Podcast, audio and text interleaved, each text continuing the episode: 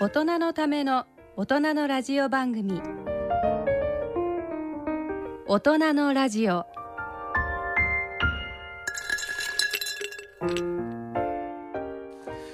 ご機嫌いかがですか？坪田和夫です。こんにちは西澤邦弘です。こんにちは久保田恵里です。この時間はご機嫌をテーマにお送りしていますねもう2月になりまして今年も1ヶ月終わりましたがね。ね。今年もつうかなんかまたあのまだたくさんあるはずそうですね。まだまだ これからが楽しいぞそうですね。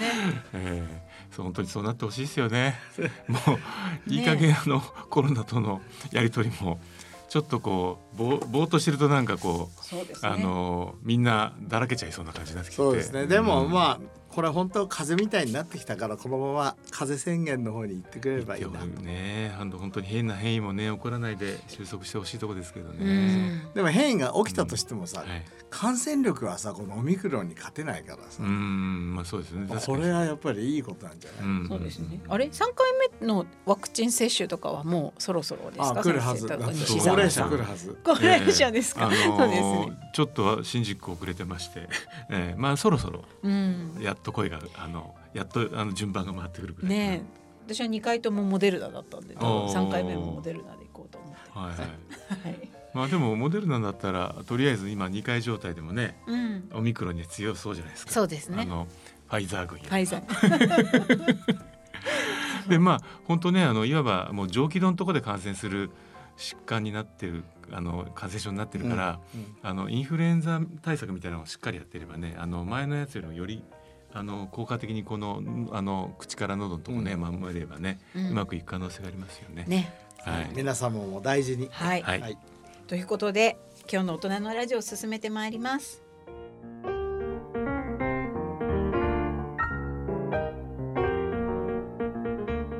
大人のための大人のラジオ。この番組は各社の提供でお送りします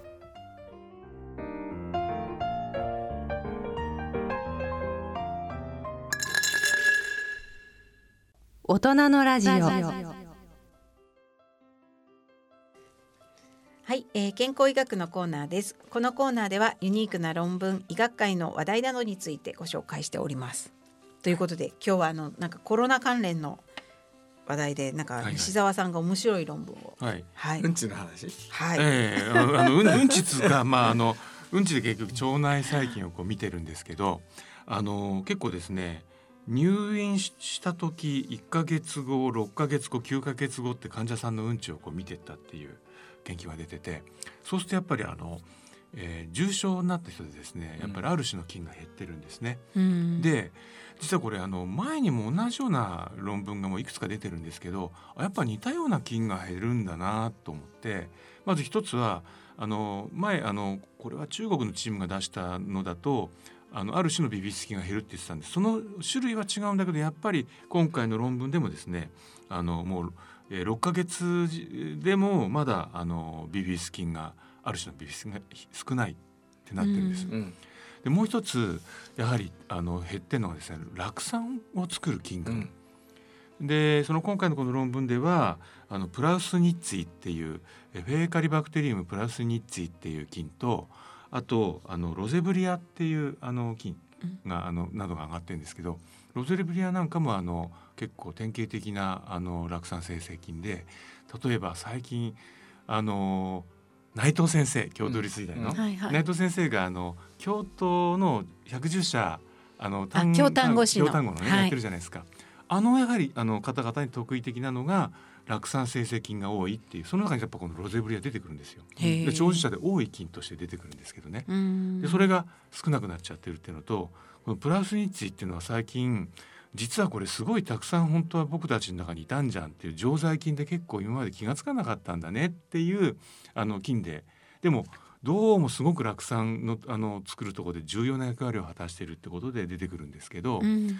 でそれが、えーこれまで僕が読んだ少なくとも COVID-19 の患者さんでうんちを調べましたっていう論文で必ず減ってるんですよその菌が。へえで、えーなんかやっぱりそういう傾向があるのかなって思って、まあ、あとなんかねそのそれ以上こうなんかこうこの呼吸器あすみません。この呼吸器のあの症状がずっと続いた人ではこの免疫に関わる菌がねなんかどんどんこう減ってってるとかやっぱりまあ本当にこうあれ腸でもねあの AS2 っていうあの重体があるから、あの感染するじゃないですか。うん。だからかなりその腸の状態もその重症化と絡んでるんだなってことで、うん。そうですよね。うん。あのリスナーの方突然落産ってえ ななんなの？って思われるかもしれませんけど。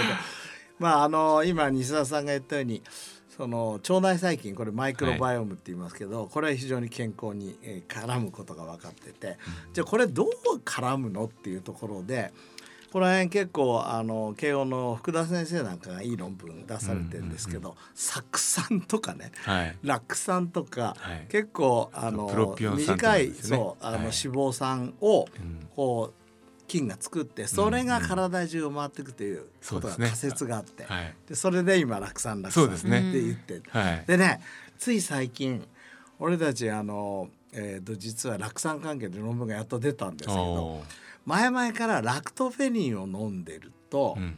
えー、とドライアイにいいっていうことが分かっててあの牛乳の中なんかに入ってる、ね、そうあのラクトフェリン、ねね。あと母乳でとかね。あの、はい。我々サプリメントにも入れて、ええ。ー動物実験もやったしはい。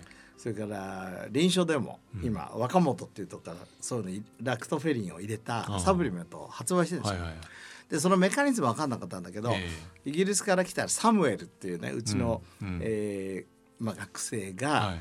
それを酪酸だっていうのを見つ見つけたの。福田先生と一緒に。その論文がやっと3年がかりで出てあそのラクトフェリンが効く原因はラクトフェリンが効効くのは腸内細菌を変えて、はいはいはいで、えー、とそれによって酪酸が増えるからだっていううん。一つのメカニズムをはい。見つけたので、なるほどね。やっぱりあの腸内細菌はねすごい大事大事ですよね。大事ですよ。これそしてまたなんかこう気になってくるのが、ええ。じゃあビフィズス菌というならビフィズス菌を食べとけばいいのかとかヨーグルトですよね。そうそうそう、うんあとじゃあ酪酸とかは例えば何でしたっけ？あの食物水溶性食物繊維を食べとけばいいのかとか、え多分そのあたりが皆さん気になってくるんじゃないかと思うんですけど、よねそうですよね。はい、いやまあそこらへんぜ全部は答えられないけど、えうん。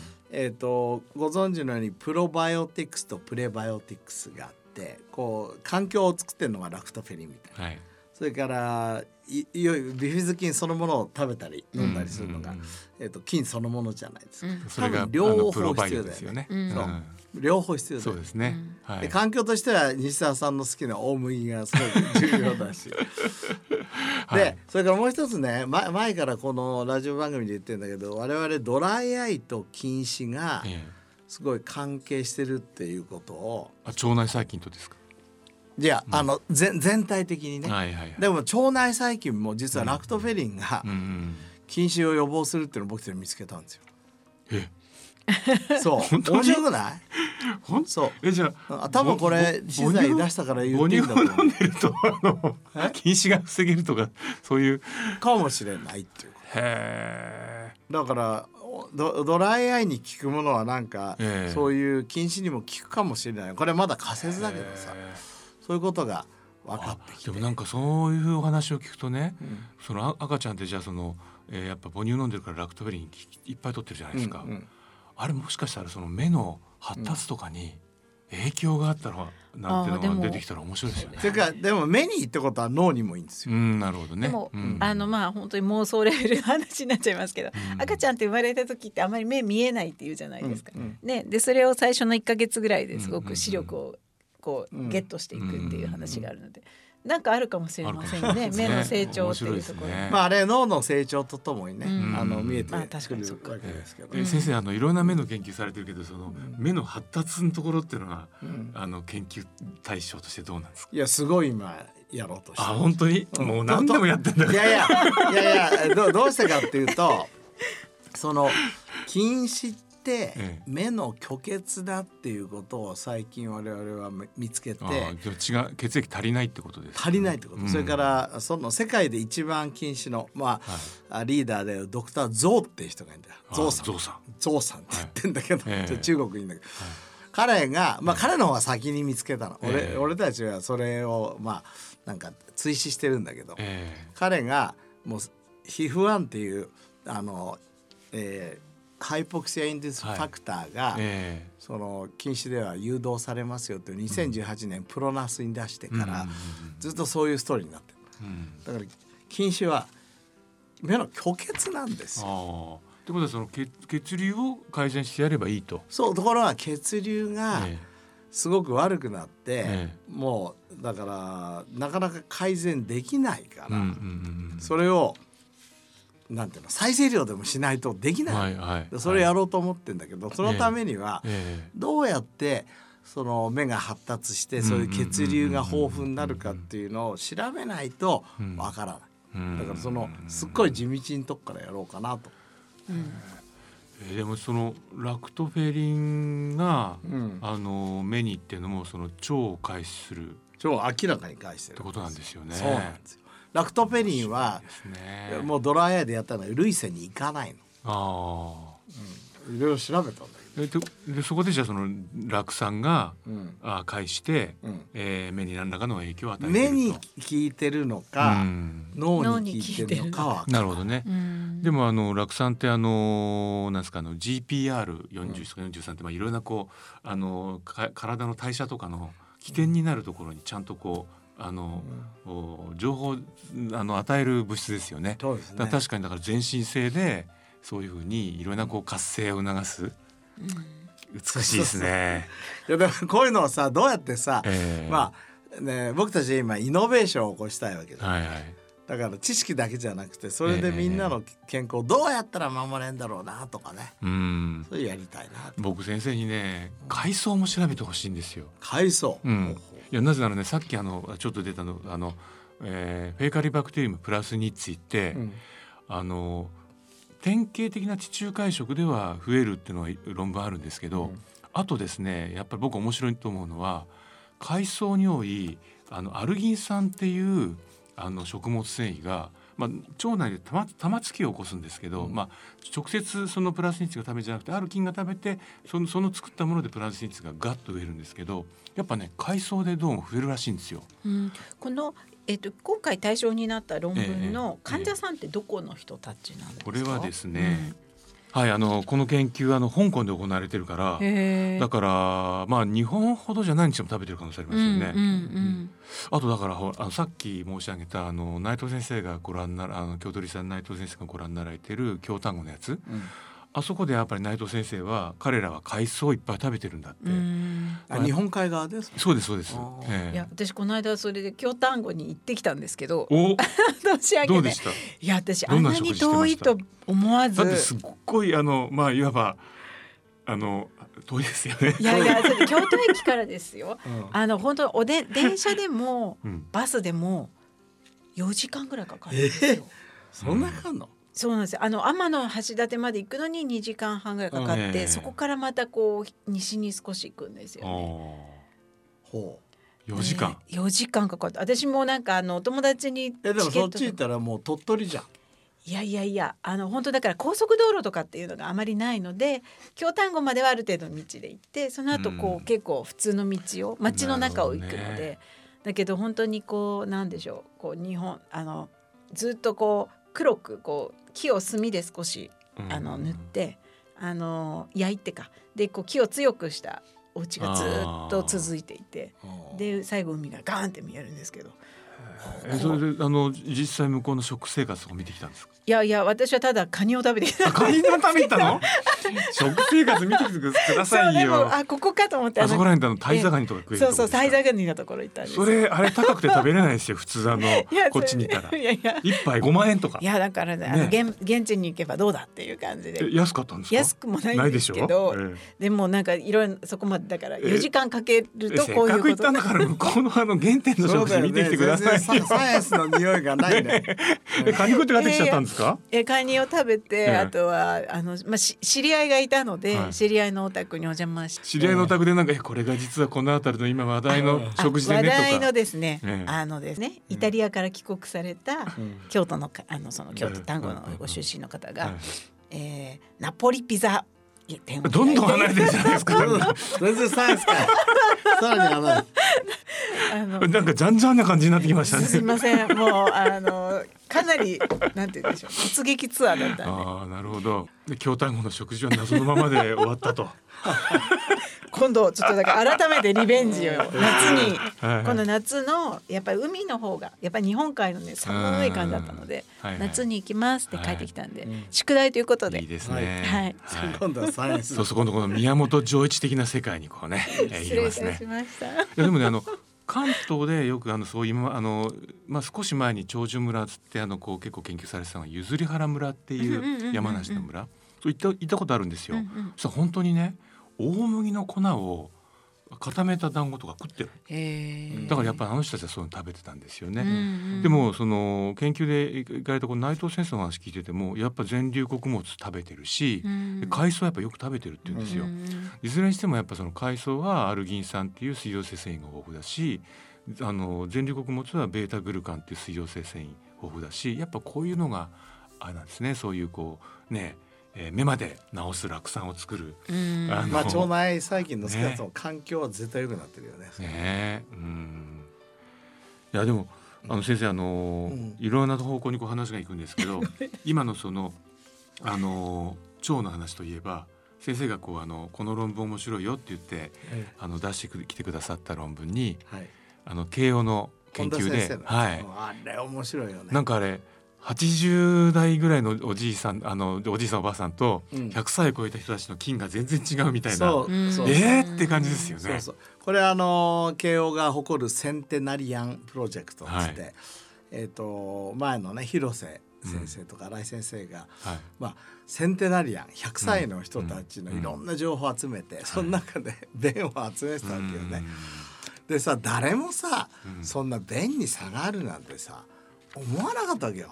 そうですよそね。れをさ、ええ本田先生真面目にこうちゃんとやってったら、うん。そこに、えー centenarian にだけいる菌っていうのを見つけて。へでそれこれあれですよ。 Nature の article だよね。確か、はい。違ったっけ？そうです。そうなんだよもうすごい。それでそれがあのーいわゆる bile acid、うん。胆胆汁酸胆汁酸ですよね。と関係してるっていうところまで見つけてきて、だから よくさなんかクマクマの肝臓だっけ、あれん。 bile acid じゃん、はい。でいいとか言うけどそれと関係してる確かに。でもとにかく単純酸は、そのククマのね肝？うん。これはあの、えー、と SFC の、えー、我々の友達の渡辺光弘先生。がね、はいやっぱりネイチャー出して、はい。バイラスイッドにはちゃんとリセプターがあるっていうのを見つけてね。うん、でも先生これ、うん。単純酸は単純酸でもその腸内細菌があの食べてちょっと一段階変わった二次単純酸が多いっていう話じゃないですか。だからまさにその単純酸自体は新しいのが来るとどんどんいい現象が起こるけど今までどっちかっていうとその、えーそれをこう腸内細菌が食べて二次単純酸をいっぱい増やしちゃうとこれあんまり良くないんじゃないのっていうのがどっちかそうかったですよね。そうですね。昔、うん。だから、えー、と何年か前にあのお肉食べるとはい。二次単純酸が収縮されて、ええー。えーいわゆるがんの元になると大谷先生がねですよね。ネイチャー出しましたよね。ー特にまあ肝臓がんの方の経緯とかね、あののがまあ結構強く出るとだからやっぱりこの二次単純酸も何種類かあるっていうかでなんでしょうね。就職によって全然変わるんでしょう、うん。でそのあたりだからすごく面白いですよね面。白いねでもそうなってくるとだからその単純酸をどうやったら出るようになるのかとかう。ん。うんねだからあの普通のね単純酸だったらあの結構こうそれこそ繊維とかで。あの古い単純酸を押し出していくとうん。新しい単純酸作ってくれますけど、うんまあ、それも渡辺先生やられてるところですよね。ね。だから逆にそのいい二次単純酸を作るのはきっとそのそれの菌が必要だってことですよね。であのだからマイクロバイオームの面白いところはこれも一つの臓器だっていうふうに考えられてるわけですけど、僕たちってさ、まあ、肝臓を変えるわけにいかないじゃん。うん。でもこのマイクロバイオームの臓器は、うん。まあうまくやらないといけないんだけど、うん。まあけより健康なものに変えられる？うんうんだから実際本田先生なんかもそういうサプリメントをアメリカで会社作って、うん。えっ、とまあ 人のうんちじゃないけどさそういうものを、えーコンプレックスの、はい。あのマイクロバイオームを飲んでそれによって置き換えていく新しい概念をね、うん。提唱されてますよね。うん。本当にあの、まあねでもなんかまあ昔こう痩せている方の腸内細菌を、のあれをこうサプリにして飲むと、うん。あの綺麗になって痩せるんじゃないかとかそういうお話の延長ですよね。ね、ここら辺の領域で新しいやっぱりサプリメントだけじゃなくて薬剤とか、うん。もう大きな領域になる。うん。絶対なると思う、うん、もう間違いないですよね。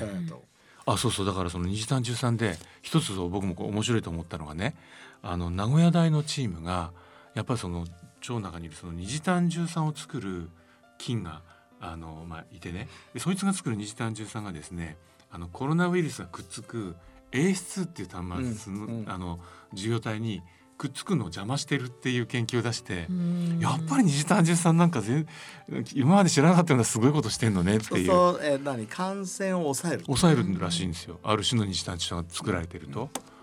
だから本当にこう今までなんとなくこうこれあんまりいいもんじゃないんじゃないのって言われてたものでもある日結構こう腸の中っていやどうもそうじゃないみたいだぞとかって出てくるからなんかやっぱあれですよね。ちゃんと見てないと。なくなっちゃう。それから一つの論文で左右されちゃいけないね、うん。右から左にね揺れてちゃね。俺揺れてるけど。ね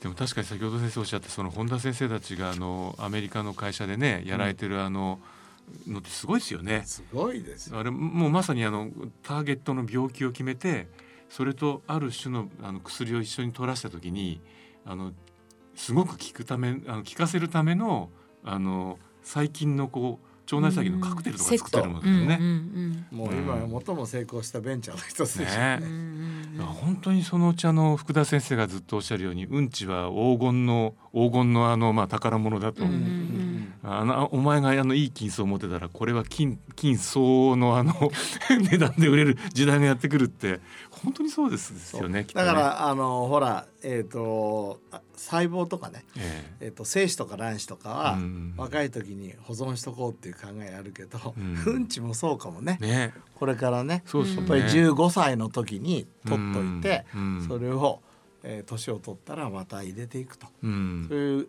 新しい概念が出てくる。だからやっぱあれです生まれてあの結構まだ間もなくてちょうどビフィズ菌がいっぱい出てきたような時期に一度取っといて、うん。で安定した頃に一度取っといて、うん。みたいなね。ねでそサービスが家できるんじゃないですか。きっとそのあのそこからこう管理してね菌をね、うん。でそれをこうあの坪田先生のあの菌こちらでございます。族あなんか金庫みたいな金庫。あいいですねそれ。バクテリアあのバンク、ね。うん、金庫。金庫。これいいですね。これはどうですか？あのえ？坪田先生の会社の方で。いいですね。それであの綺麗な色でね。うん。そうそうなっだっててね。うん。今後みんなね電子マネーになったら金庫いられなくないらななくなっちゃう、んそれを。ね。それをねそれに使う。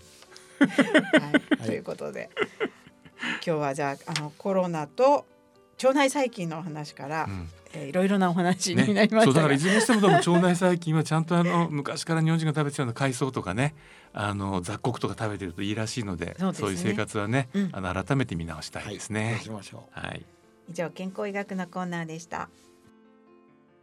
大人のラジオ。はい、えーさてここで音楽をお聴きいただきましょうお聴きいただきます曲は2021年度大人のバンド大賞グランプリ受賞曲春小林の一休です。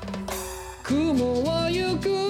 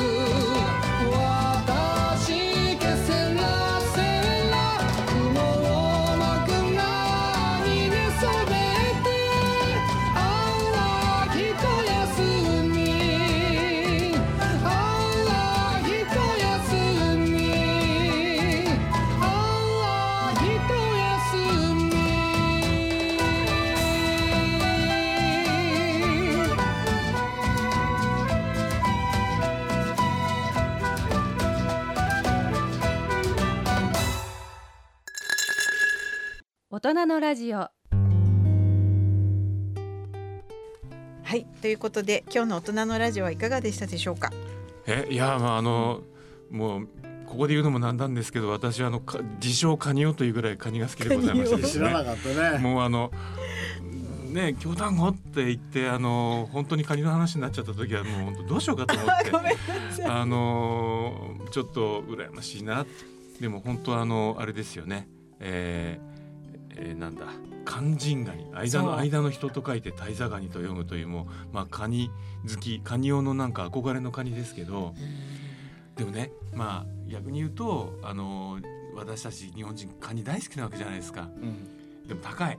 でどんどん高くなってるし、で普通のねあの、まあ、ズワイだってあのまあなんですか松葉だってまあいいのだと1万5,000円とかこ超えてくるじゃないですか。うん。しかしね。なんかあのなんかね去年うんかか今年があのカニカマできて40年とか50年とかもなるらしいんですけど、うんうんうんあれすごいですよね。うんでせだって世界でカニカマを知らない国がないぐらいじゃないですか。うんで日本よりもスペイン人が多く食べてるとかうんね。うんうん。この間ニュースになってますよねね。ちょうどその発売いやだからカニ愛がやっぱりあるからこそ日本人は、こう技術のこう集約させてあんなものを作れるわけですよ。本当だこうあのあのこう ね繊維質な感じのね高級ね、うん。カニカマのこうあの裂く時のあのリアル感。もう僕あのもうそれだけでですね。それ食べられるって面ではさ最近僕はあうんの、あの缶詰のサバにハマってんだけどさ。素晴らしいですね。サバさみんなあのーなんかそんなに重要してないでしょ？今ねも。すごいよサバ。いやでサバ先生缶数詰年前からブームなんですよ、あサバ本当？缶。いやそれでね なんかこのコロナになってから、ええ。さらにえすんげえ種類のが出てきて、うんお家飲みが増えたからですかね。そうそう。で結構美味しくて。そしたらそしたらねたまたまねえ知ったんだけどお嬢サバっていうサバがお嬢様ではないの これなんだかえい。いじゃ知ってるないですか。あのね箱入り娘サバっつって普通サバってねうんあのアニサキスがいるから生で食べれないんだって。あところがね JR 西日本がねあ、はいはい。その卵からっていうか、ええ。ずーっとさサバをこう育てて、はいはいはい。それで生で食べられるうんそのサバを作って、その時にマーケティングがえらいうまいわけよ。うん。でお嬢様って出したらなんだろうと思ってみんなが食べ始めて生で食べる。だからさこれこの間ねネットでも売ってたからこう何回も申し込んでんだけど全部売り切れ、へだからしょうがないから缶で1,000円ぐらいの。1,000円って高いんだけーど、ね。ねなんかやっぱりあの缶のああいうおおつまみっていうんですか、うん。すごい市場広がったって言いますよね。このねうんサバの中には EPA、DHA があってそう。この来月はぜひこれを話をしたいと思うんですけどね。うん。いやそうせっかくだからその缶詰の話なんであれ缶詰ってね中にあの魚を入れてオイル入れてうん。で缶をしてそれから加熱するんですよ。うんでちゃんとね調べるとなんとね EPA、DHA って本当はあの酸化しやすいじゃないですか、うん酸化してないんです缶詰ああもう完全に密封されてるから。うんだから缶詰は実は非常にあの優れた保存食ってことですよね。あの EPA、DHA をちゃんとあの酸化してない状態で食べれる。うんうんうんうん。あさらになんか良くなった。でしょ？さらにイメージが。あれちなみにあのなんだっけ、まあ、これはあの楽屋落ちみたいな話ですけど今あのお嬢様の話があったじゃないですか。あねあのほら鮭も普通の鮭って生じゃ食えないですようんうね。んであれあの生であの養殖でちゃんとあの魚あの虫がいない状態で食べれるのがサーモン。うんうんだからそうトロサーモンみたいな。ですよそうだからサーモンは生なんですけそれど。同じやつをやっぱり西日本 JR がやっててクラウンサーモンキングサーモンにだからだからやっぱりり生で食べれるやつはサーモンにしてんですね。そう。そね。でそれねうん。すっごい歯ごたえがいいんだ通サーモンって柔らかいじゃん。うん。違うんだって。歯ごたえのあるさ。じゃあ今度坪田先生の缶詰愛っていう。これこれ食べてみたいんだいやこれまだ変えてないんだって。変えてないそれ先生の噂さ魚愛がなんかやたらそんなあれ先生どっちかとおお肉好きじゃなかったです。いやいや僕はお肉はもう三十何年間食べてない。ですね嫌いなすいません。逆だ。嫌いないんですよね。やでもそんな缶詰に走っているとは知らない。ねいやじゃあなんかその次回のお話もなんか楽しそうですね。はい。じゃあちょっとなんか先生次回にとっておきのつなげる魚の話があるわかりました。そうしましょう。じゃあまた次回も楽しみにちょっはい。とお待ちしたいと思います。ということで、えー、そろそろ時間です。お相手は私久保田恵里と。西澤邦弘と。坪田和夫とでお送りさせていただきました。はい、それでは次回の放送までさようなら。さようなさようなら